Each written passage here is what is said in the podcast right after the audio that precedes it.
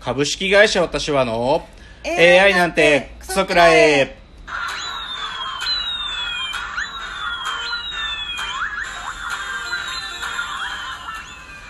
群馬が生んだ怪談時株式会社私は社長の竹之内です、カルチャー修行中2代目アシスタントの箕浦ですえーこの番組は大喜利 AI を開発する株式会社私は社長の竹之内が AI のことなんかお構いなしに大好きなサブカルチャーについてサブカルリテシリテラシーの低い社員に丁寧にレクチャー言い換えれば無理やり話し相手になってもらう番組です。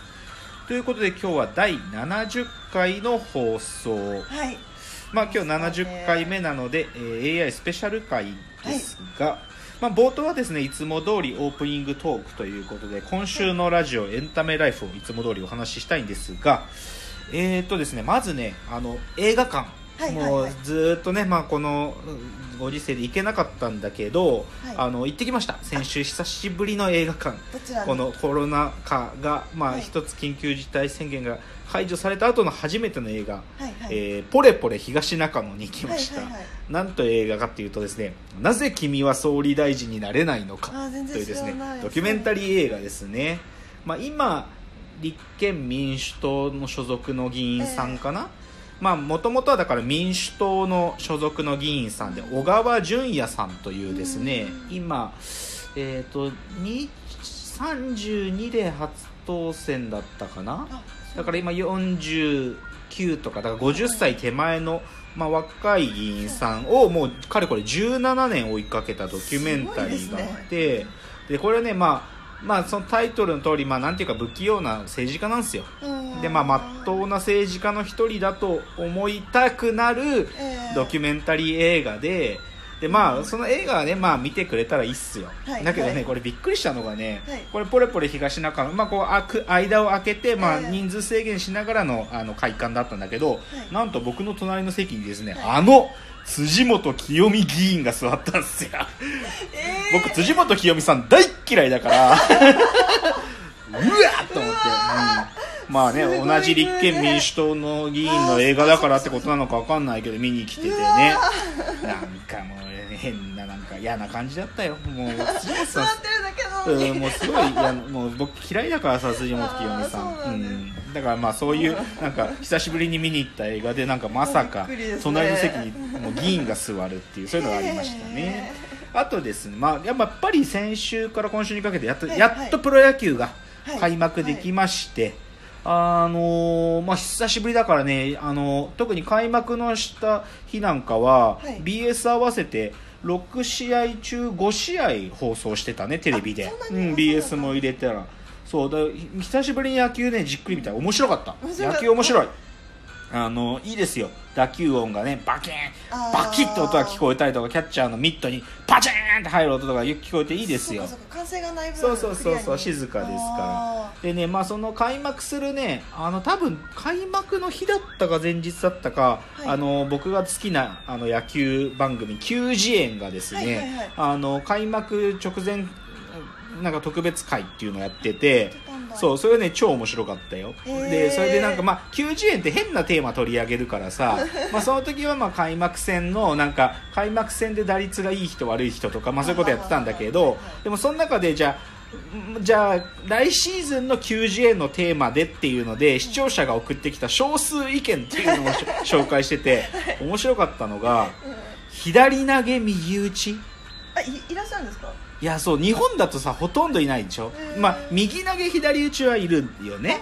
右投げ左打ちはいて、まあ、やっぱりそれは左打者の方が一塁が近かったりとか引き手が右手だからっていうんだけどでも左投げの選手で右打ちっていうのは日本はほとんどいないですよ。なんだけど僕結構ショック受けたのがメジャーリーグにいるんだと。でしかもその2人はなんと1人はランディ・ジョンソン。あのもう超あの2メーターの長身から超剛速球を投げるあのランディ・ジョンソンは左投げ右打ちだったんだあとねこれ驚いたんだけどリッキー・ヘンダーソンっていう、まあ、盗塁王ですよ。メジャーリーグの。このリッキー・ヘンダーソンは外野手だけど左投げなんだけどなんと右打ちだったんだって。僕知らなくて。いや足が速い選手だからこそ左打ちじゃねえのかよと思ったんだけど左投げ右打ちっていうのはメジャーリーグにはいるっつうのが分かってあ面白かったね。ね。あと他にもなんかその少数意見のテーマとしてはねはい。イニングまたぎとか。えどういうことイニングまたぎって分かんない？わかんない。ですまあ普通さ今分業制が進んだ現代だと、はい。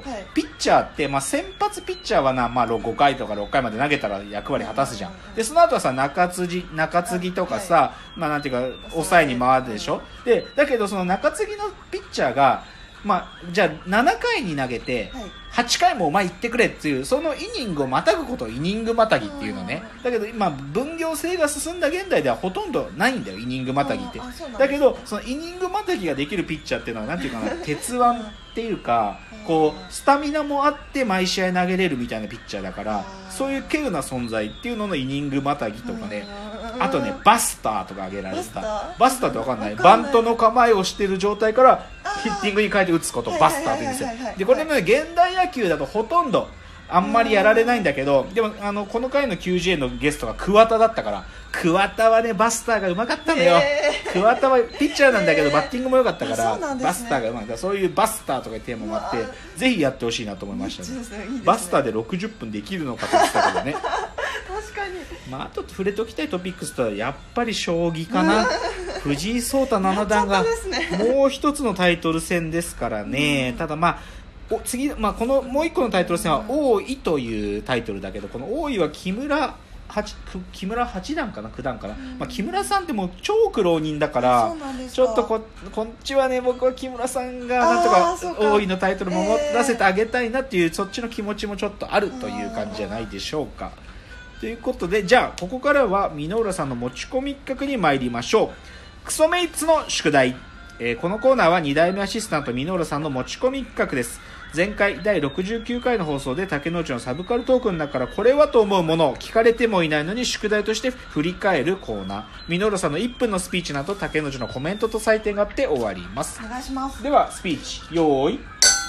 先週の裏テーマ悪役について悪役が生まれるためのプロモーターの重要性とそれに付随する悪の生産性についての竹野内さんのご指摘にうなされた。ふと思ったのはなぜジブリ作品にはザ悪役があまりいないのだろう。実は宮崎駿監督自身に明確な答えがあり宮崎さん自身が悪役のことを好きになっちゃうのだという。なぜならどうも悪役の方が主人公たちよりも勤勉だから。勤勉さを愛し表現に心血を注ぐ宮崎さんだから納得だ。この場合悪のプロモーションは外部に委ねるしかない。ジブリ作品のパロディが多いのも知名度があって素材が多いからというよりこうした背景のためのように思われる、えー例えばピエール滝の体操36歳の悪意の塊のようなトトロのコスプレ。こんな風に、えー作品内での主人公 VS 悪役の不可能性から生ずるオリジナル作品 VS 悪役的作品という悪役の形も悪あり得るのではないだろうか。はい。はいありがとうございます。まあ、先週はね、まあ、少しそのヒールというかね、まあ、そうん。のスポーツ、うんまあ、ナンバーワン決定戦という番組に、まあ、もしララストピースとしてヒールの存在がいたらということでちょっと悪役の話をしましたけどね。まあ、ジブリ作品に悪役がいないっていうのはまあよく語られる言説で、まあひ強いて言うならばラピ,、はい。ラピュタのムスカみたいなやつだよね。まあ、ムスカみたいなのがまあせいぜいという感じだけども、うん。で箕浦さんのこの後でじゃあそのジブリのパロディ作品というのの時に、はい。えっとですねここの論点は悪役と悪意を混同してはいけないと思うんですよ、ああ、うん、あえっとですね悪意というのはですね邪悪性はそんなに含まれていることではないんですよ。えつまりさ悪意ってなんかこれって結構重要なことだと思うんだけど、ー、はいはい。なんかなんかねその貶めてやろうっていうことじゃなくて愛情の裏返しでもあったりするわけじゃん。悪意って。でそれって例えばモノマネ芸人さんたちってさ、はい。見方によったらすごい悪意の塊じゃない、はい。そこやるのっていうことやるじゃない、はい。でもあれってさモノマネ芸人さんたちがそのモノマネをする対象に対してのものすごい愛情の裏返しだと思うわけよってことは実はこの悪意っていうのはさっきの宮崎さんのはい。その悪役が好きになっちゃうってことに結構類似するようなことでだだからなんか悪役から派生するものというよりかは僕は愛情から派生するものが悪意だと思うわけです。なのでその悪意と悪役というのは少しこう性質が違うものなんだろうと思うと。うんでただしただしねここで重要なポイントは作家は、はい。作家はでも悪役という装置を使う時にははい。やはり愛情起源で生まれるはずなんですよ、うんうんそう。そう。でしかもそれはねなんかもうちょっと踏み込んだこと言うと愛されうる対象であるってことを作家は知ってるからなんだよね悪役が。やっぱりジョジョにおいてのディオを僕らは絶対 いつまでも嫌いになれない。悪いやつだなと思うけど嫌いにはなれない。だからなんかやっぱりね悪意とかねうん。愛情とかね悪役っつうのはねなんかねその愛を傾ける対象としてはどこかでつながってるんだということは分かるっていう感じが僕の中ではしますかね。うんということでまあでも面白い面白い論点というか、まあ、ねじれとかいろんなものを含んだ話だと思うのでじゃあ今日は87点としましょう。はい。じゃあ、オープニング最後は今日の格言を言って終わりたいと思います。えー今日の格言。清原が熱心に野球を語ってくれる日々を祝福しよう。まあ、やっとね、清原さんもその、あの、上場借用っていうか、あの、そうね、あなんて言うんだっけ？あの、週、週刊されない時間のこと。執行猶予あそう執行猶予執行猶予がやっとその満期で明けたんであの CS の番組でかあのプロ野球の話してました。出られてました？うん、嬉しそうにした。あ CS だ。けどね。CS か。だけどしてたんでまあ良かったなと思うんでまあこれから清原さんがね野球のあの頃の熱情をもう一度うん言葉にしてくれることを期待したいなと思います。ではコーナー参りましょう